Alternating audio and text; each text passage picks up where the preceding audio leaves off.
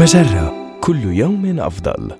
من هارفارد بزنس ريفيو أحد مواقع مجرة إليكم النصيحة الإدارية اليوم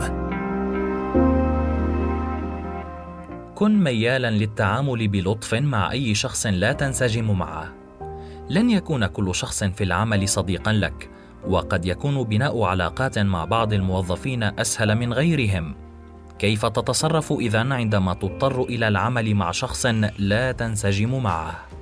أولاً، كن شخصاً واعياً، أي لا تستسلم للسلوكيات غير المثمرة، مثل الإفراط في الدفاع عن النفس أو تجاهل الشخص بدافع الحقد أو استبعاده من الاجتماع أو إرسال بريد إلكتروني بلهجة عدوانية وسلبية. بل مارس السلوكيات التي ستفيدك وتفيده على حد سواء.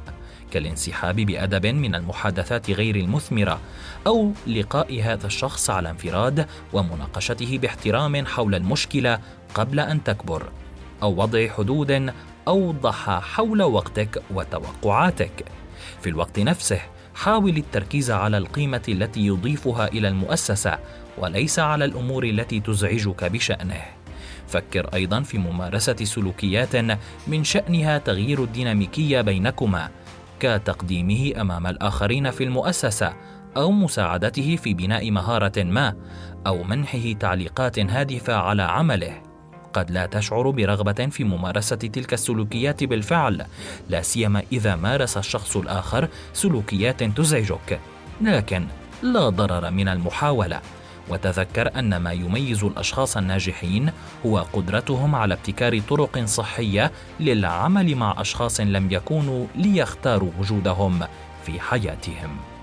هذه النصيحة من مقال كيف تعمل مع شخص لا تنسجم معه؟ النصيحة الإدارية تأتيكم من هارفارد بزنس ريفيو أحد مواقع مجرة مصدرك الأول لأفضل محتوى عربي على الإنترنت.